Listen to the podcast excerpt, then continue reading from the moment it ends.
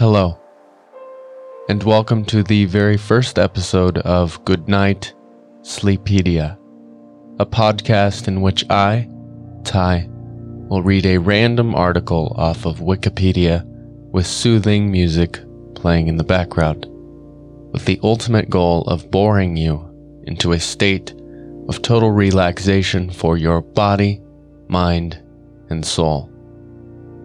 If you're anything like me, you struggle to fall asleep at night. Whether your mind is racing from the day-to-day activities, or you've got way too much on your plate for the following day that it's hindering your ability to achieve total relaxation. That's why I'm here for you. Do your best to focus softly on the words that I'm saying. What's unique about this podcast is that the words I'm speaking are just interesting enough to grab your attention at first, but as I drone on longer, you'll surely find yourself losing focus as you drift into sleep. I hope you enjoy your time here and know that you can achieve restful sleep with very little effort. Just sit back, relax, and focus on my words until you begin to find yourself naturally fading away. Now, without further hesitation, good night, Sleepedia.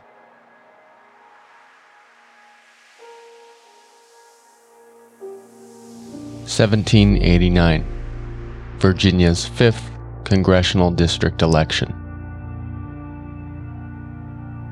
The first election for Virginia's 5th Congressional District took place on February 2, 1789 for a two-year term to commence March 4th of that year.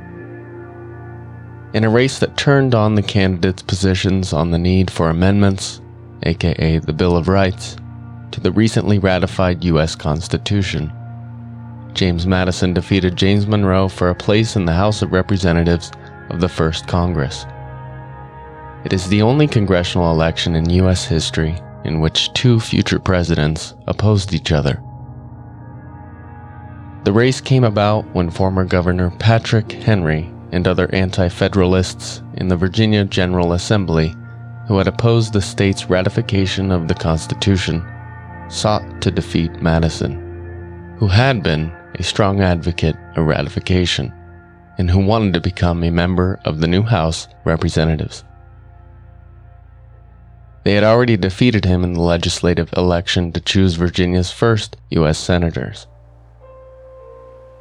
They put forward Monroe, a young but experienced politician who was a war hero wounded at the 1776 Battle of Trenton, as a candidate for the seat.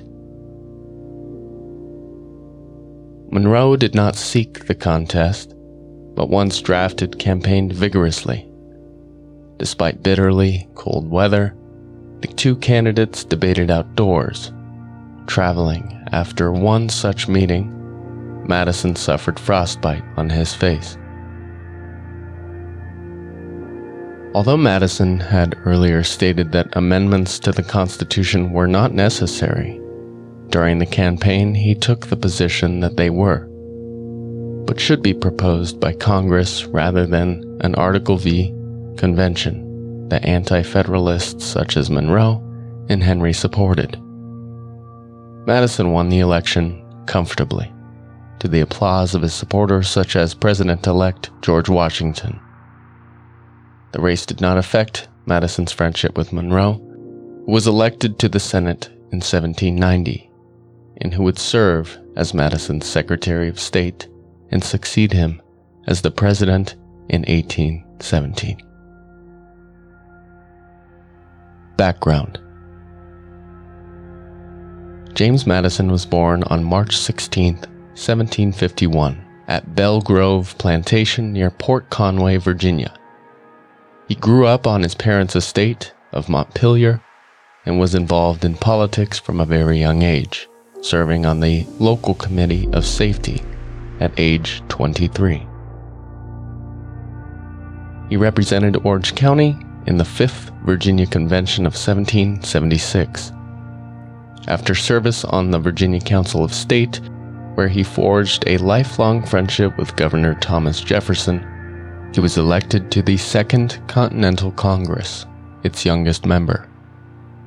In the following years, he became a strong advocate of closer ties between the states, and when in 1784 he returned home and became a member of the Virginia House of Delegates, the lower house of the Virginia General Assembly, state legislator, he helped defeat a plan by Patrick Henry to impose taxes to support the Christian religion. He was one of Virginia's delegates to the Constitutional Convention in 1787 and helped persuade General George Washington to be its chair, which gave the convention the moral authority to propose a new plan of government. He was the originator of the Virginia Plan that became the basis of the federal government proposed by the convention. James Monroe was born April 28, 1758, in Westmoreland County, Virginia, the son of prosperous planters Spence Monroe and Elizabeth Jones Monroe. By 1774, the year he entered the College of William and Mary, both his parents had died. In early 1776, he joined the Virginia militia and became an officer in the Continental Army, later that year being severely wounded in the Battle of Trenton. He left Continental service in 1779 and was made a colonel in the state militia. After the war, Monroe studied law under Jefferson and was elected to the House of Delegates in 1782 and to the Congress of the Confederation in New York in 1783, where he sought to expand the powers of that body. In 1784, Madison was told by Jefferson that Monroe wanted to begin a correspondence with him, beginning a relationship that would last until Monroe's death in 1831. The two men split over whether their state would ratify the Constitution at the Virginia Ratifying Convention, with Madison in favor and Monroe against. Opponents deemed the proposed national government too powerful, and many wanted a second constitutional convention in order to place limits on it. Despite their efforts, Virginia narrowly ratified the Constitution on June 25, 1788. Monroe, like Jefferson, believed that there needed to be a Bill of Rights protecting fundamental liberties from the new federal government. Selection of candidates. Ratification had not been a major issue in the Virginia legislative elections of 1788, since that was expected to be decided by the ratifying convention that had just been chosen by the voters. When the General Assembly convened in October 1788, though, it had a majority of anti-federalist members and was led by Henry, a member of the House of Delegates for Prince Edward County. Henry sought to avoid the Anti-Federalist defeat at the ratifying convention and also believed Madison would not seek amendments, or would do so in a lukewarm fashion. On October 31st, the General Assembly re-elected Madison to his seat in the Lame Duck Confederation Congress, a body that would expire with the coming of the new federal government. Henry's motives in allowing this are uncertain, with some historians stating it was to keep Madison in New York, far from the elections for Congress taking place in Virginia. Historian Chris DeRose hypothesizes that Madison's seat there was his if he wanted it, and his acceptance meant that he expected to remain in New York, where the new Congress would convene, and win his seat in Virginia without needing to campaign. The Anti-Federalists were not seeking to prevent the federal government from coming into existence, as some Federalists alleged, for they could have blocked the necessary bills for elections for Congress and for presidential electors. But they were determined to have members of their faction elected to the posts. Madison, who sought election to the House of Representatives, yielded to Washington and the Federalist minority in the legislature and allowed his name to be put forward in the legislators' election for Virginia's 2 U.S. senators. Until 1913, senators were elected by the state legislators. Henry nominated 2 anti-federalists, Richard Henry Lee and William Grayson. While Madison was his sole Federalist named, Henry told the General Assembly that Madison was, quote, unworthy of the confidence of the people, end quote, and that his election would, quote, would terminate in producing rivulets of blood throughout the land, end quote. Henry's nominees were elected, Lee with 98 votes and Grayson with 86, while the defeated Madison gained 77. The General Assembly turned its attention to dividing the state into congressional districts. Madison's home county, Orange, was placed in a district with 7 others, 5 of which had elected representatives to the Ratifying Convention who had opposed ratification, while Orange and 1 other had voted in favor. 1 county's delegation had split its vote. The General Assembly required that candidates live in the district, a qualification not found in federal constitution. Fauquier County, closely associated with Orange both geographically and economically, had supported ratification, but was excluded despite the efforts of Federalists. Despite some stating that Henry had contrived a district in which Madison was sure to be defeated, Thomas Rogers Hunter, in a journal article, examined the question and concluded, the district was compact and bounded on all sides by natural geographic features. Simply put, Patrick Henry did not attempt to gerrymander James Madison out of a seat in the first U.S. Congress. Virginia's 5th congressional district consisted of the counties of Albemarle, Amherst, Culpeper, Fluvanna, Goochland, Louisa, Orange, and Spotsylvania. Some of these counties were later divided, so the district that Madison contested also included the present-day counties of Greene, Madison, Nelson, and Rappahannock. French Strother, a longtime Virginia legislator from Culpeper County who had opposed ratification at the Virginia Convention, was solicited as a candidate to oppose Madison but declined. William Cabell of Amherst County was also considered as an anti-federalist candidate, but Monroe was selected instead. Both Strother and Cabell threw their support behind Monroe, a resident of Spotsylvania County. Monroe was reluctant to run against his friend Madison, but was probably encouraged by Henry, George Mason, and other anti-federalists, though discouraged by his uncle, Joseph Jones. His service in the Revolutionary War and his political service after it were electoral assets. Monroe wrote to Jefferson after the election, quote, those to whom my conduct in public life has been acceptable pressed me to come forward in this government on its commencement, and that I might not lose an opportunity of contributing my feeble efforts in forwarding an amendment of his defects, nor shrink from the station those who confided in me would wish to place me. I yielded. End quote. Monroe's reluctance clashed with his ambition and desire for honorable public service, and as his biographer, Tim McGrath, put it, quote, he truly did not want to run against his friend, but who could refuse Patrick Henry? End quote. David O. Stewart, in his book on Madison's key relationships, takes another perspective. Quote, a simpler explanation is more credible.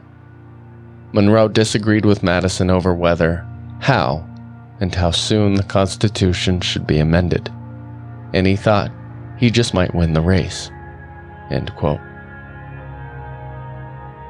The selection of Monroe was enough to worry Washington.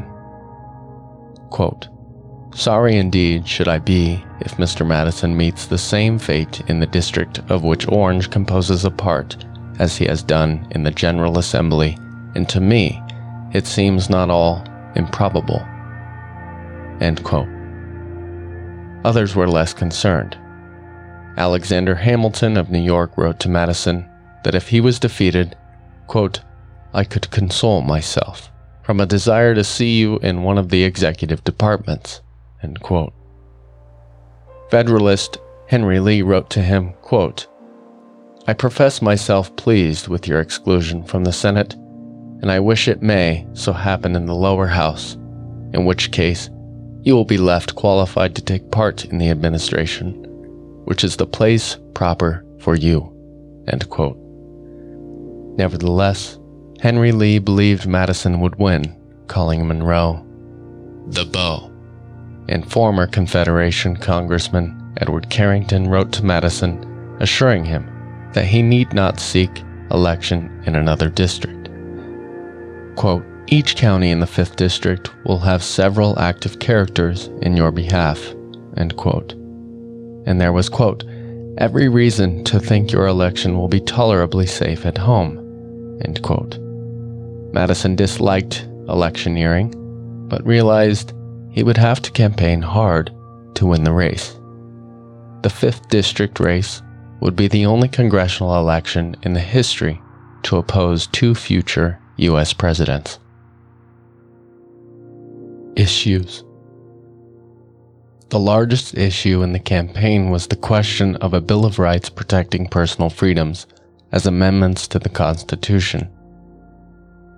Madison's view had been that these were unnecessary as the federal government had only limited power, and that in any event, the new government should be allowed to operate for a time before changes were made to the Constitution. To take such a stance in the campaign would be political suicide, and Madison recognized that there was widespread support for such amendments, but he felt it to be important that Congress propose them, believing that route to be a quicker, easier, and safer means of passage than an Article V convention, which was favored by the Anti-Federalists such as Monroe. Nevertheless, he was skeptical about the fact of such amendments, calling them parchment barriers, ineffective if the federal government was determined to bypass them. He told the voters that if elected, he would work diligently for the passage of a Bill of Rights. Although Monroe was unwilling to indulge in negative campaigning against his friend Madison, supporters of his, such as Henry and Cabell, did not feel so bound, and a number of pamphlets and letters were published against Madison, alleging that he supported direct taxation of individuals by federal government. He had supported including such a power in the Constitution for use in time of war or other need, and that he had pronounced the Constitution perfect and not in need of any change. Madison's earlier stances made it easy to depict him in this light. Madison's pledge to support a Bill of Rights if elected left the question of direct taxation as the major difference between them. Monroe believed the power of the federal government to directly tax citizens to be not only unnecessary, but injurious to the American liberty. He felt the government could raise money by tariffs, by the sale of public lands, or by borrowing. Madison responded that were the federal government unable to tax citizens directly, tariffs would be the major source of revenue, and this would disproportionately hurt the South, which had few manufacturers and imported heavily from overseas. He also stated that having federal taxes paid in each state would help bind the nation together, as giving each a financial stake in the Union's success. Campaign. Madison had been in New York helping to wrap up the affairs of the old Congress of the Confederation. He received letters from other parts of Virginia from those who believed the residency requirement unconstitutional, offering to have him run there, but he preferred to run in his home district, and he declined. A trip to Virginia on horseback or in a carriage would be personally hard on Madison, then suffering from a bad case of hemorrhoids. On December 8, 1788, he wrote to Jefferson who was in Paris at the time, that he would return to Virginia on campaign for his election, a decision prompted in part by warnings from Virginians that he could not win without personally fighting for the seat. He arrived at Washington's plantation, Mount Vernon, on December 18th for a visit that lasted until he returned home, to Orange County and his estate, Montpelier, just after Christmas. From the time Madison arrived in Virginia, the weather was unusually cold and snowy. The candidates often had to speak in freezing conditions, and the last weekend before the election saw 10 inches of snow. Aware he was not an orator of Henry's quality, Madison launched a letter-writing campaign advocating for the new Constitution. Though initially taken by surprise, Monroe also set out his positions in letters. It was Madison's intent in writing to key citizens in each community both to enlist support and have the recipients circulate the letters locally or publish them in local newspapers. For Monroe's part, according to DeRose, he, quote, poured himself into the campaign with frenetic energy, determined to campaign everywhere, to personally engage voters, and to make liberal use of his pen to correspond with community leaders. From the first days of the race, Monroe wrote letter after letter to voters and mailed them to a county's prominent anti-federalists, who would then distribute them personally to the intended recipients. End quote. Strother wrote a letter in support of Monroe, calling him, quote, a man who possesses great abilities, integrity, and a most amiable character, considering him as being able to render his country great services on his important occasion, end quote.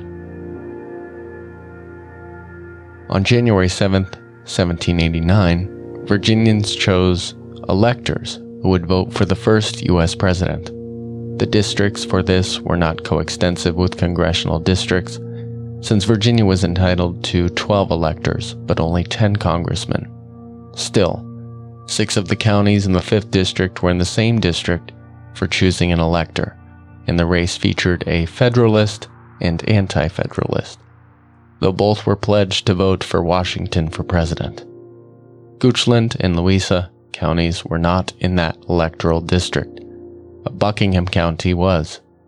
The Federalist, Edward Stevens, was elected and outpolled his opponent within the 5th district, but both parties took hope from the result, with the Anti-Federalists cheered by the fact that Stevens had easily taken Spotsylvania County, where the local favorite Monroe would presumably do better.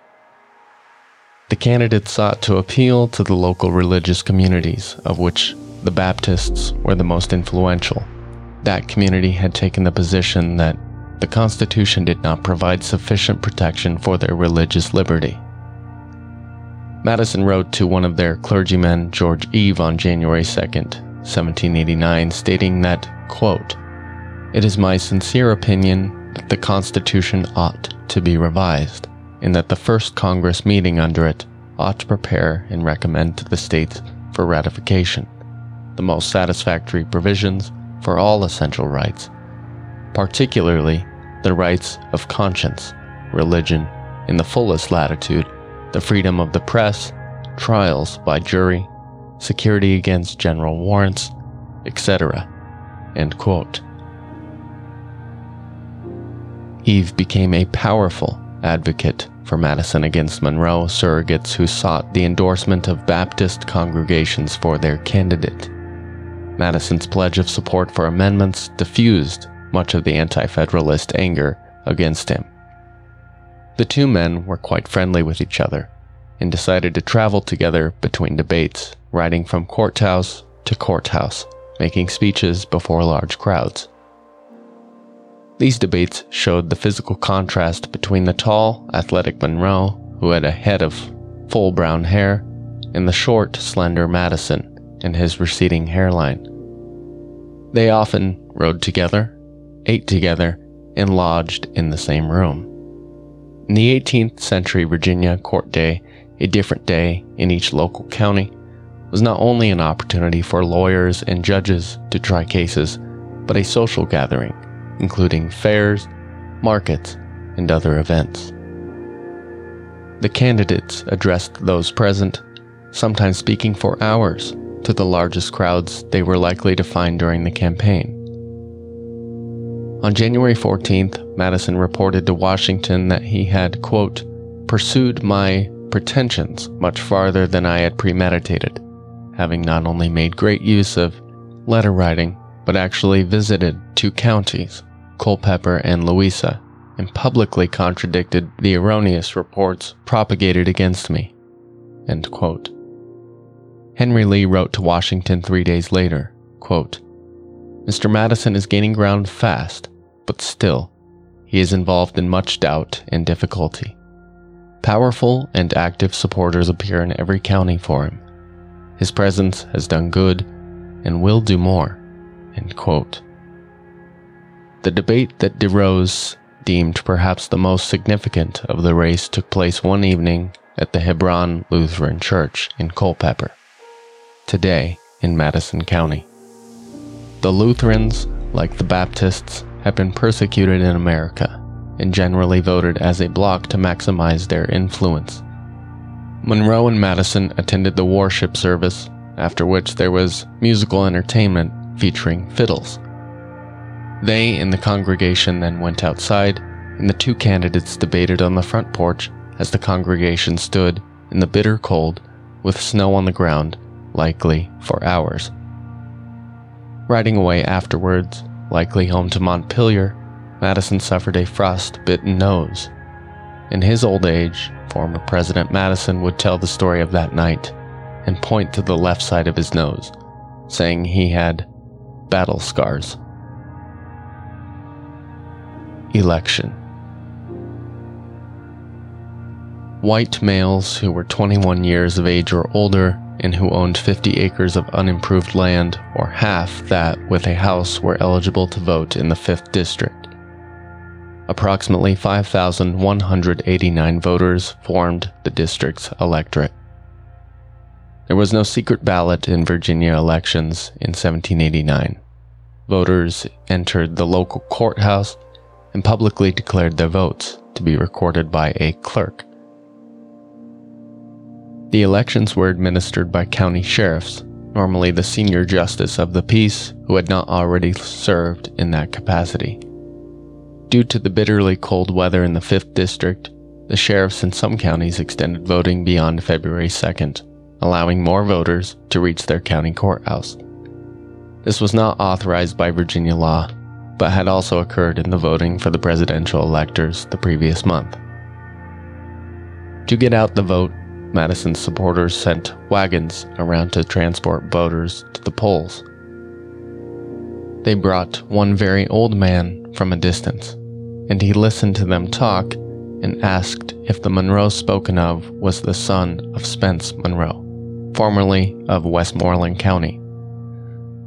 On being told that he was, the man declared he would vote for James Monroe for, quote, I do not know James Madison, end quote.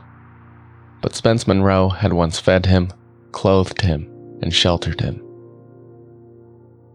Once the polls closed, the local sheriff went to the door of the courthouse and proclaimed the result.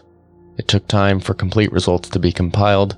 Partial returns were printed in newspapers. On February 10th, the sheriffs of the 8 counties of the 5th District met at Albemarle's courthouse, as the county first named in the election statute, to certify their results.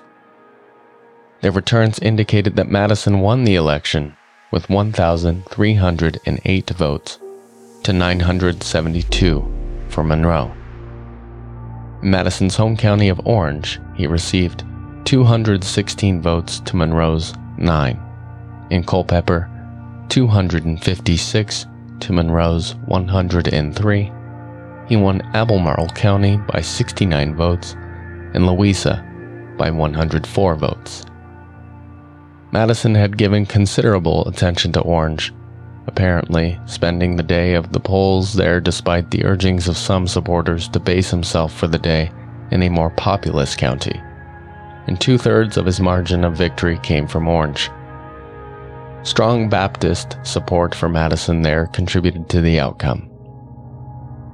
Madison had been able to hold down the margin in strongly anti-Federalist Amherst, 246 votes, 146 for Monroe, who also took his home county of Spotsylvania by 74 votes, Fulvana by 21, and Goochland by 1 vote. The Baptists favored Madison due to his record of support for religious liberty. Washington congratulated Madison on the respectable majority of the suffrages of the district for which you stood. Monroe stated of Madison, quote, "It would have given me concern to have excluded him," end quote. Aftermath and assessment. After the election, Madison wrote to Jefferson, quote, "It was my misfortune to be thrown into a contest with our old friend, Colonel Monroe. The occasion produced considerable efforts among our respective friends. Between ourselves, I have no reason to doubt that the distinction was duly kept in mind between political and personal views, and that it has saved our friendship from the smallest diminution," end quote. He wrote in later years, quote, "Perhaps there never was another instance of two men brought so often, and so directly at points of disagreement, who retained their cordiality towards each other, unimpaired through the whole. We used to meet in days of considerable excitement, and address the people on our respective sides, but there never was an atom of ill will between us," end quote. Within 10 weeks of the election, the two were exchanging friendly letters, and Monroe purchased for Madison 4 tickets in the Fredericksburg Academy lottery, one of which he won. According to Stewart, quote, "Barely 30 years old, Monroe had time to make his way. Losing to the prominent Madison was no disgrace," end quote. In the House of Representatives, Madison introduced and guided to passage the amendments that became known as the Bill of Rights. He broke with Washington over the administration's policies and allied with Jefferson, helping gain the latter's election to the presidency, and became his Secretary of State in 1801. He succeeded Jefferson as president in 1809. Although defeated for Congress, Monroe's frequent court appearances as a lawyer kept him in the public eye in Virginia. In 1790, after Grayson's death, the General Assembly elected him to the U.S. Senate. He served thereafter in a number of offices, including twice Governor of Virginia, and in 1811, Madison named Monroe as Secretary of State. Monroe was elected president in succession to Madison in 1816. Taking office the following year. Early Monroe biographer George Morgan wrote, quote, "There have been hundreds of exciting congressional races, but was there ever another quite as curious as this?" End quote. Hunter stated, quote, "Unlike most congressional elections, this one had significant ramifications. For had Monroe been victorious, our ultimate constitutional framework might have been quite different. Had it not been for Madison's timeless efforts, 12 would-be amendments, including what we know now as the Bill of Rights, would probably not have passed the first Congress in September 1789 and been sent to the states for ratification," end quote. Harlow Giles Unger, in his biography of Monroe, wrote, quote, "By supporting the most important anti-federalist demand and pledging to sponsor a Bill of Rights in the first Congress, Madison had extended a hand of compromise to moderate anti-federalists and effectively separated them from Patrick Henry's radicals, who sought to emasculate the new central government." According to DeRose, quote, "No residents of a U.S. congressional district have ever had a better selection of candidates since the 5th District of Virginia in the election of 1789. End quote. He commented, though, that had the anti-Federalist Monroe been victorious, he would not have been able to persuade the Federalist majority in Congress to pass amendments, as did the Federalist leader, Madison, and without such, ultimately, the Union would have failed. DeRose wrote, quote, "The high-stakes battle between two founding fathers would forever alter the trajectory of the young nation." End quote.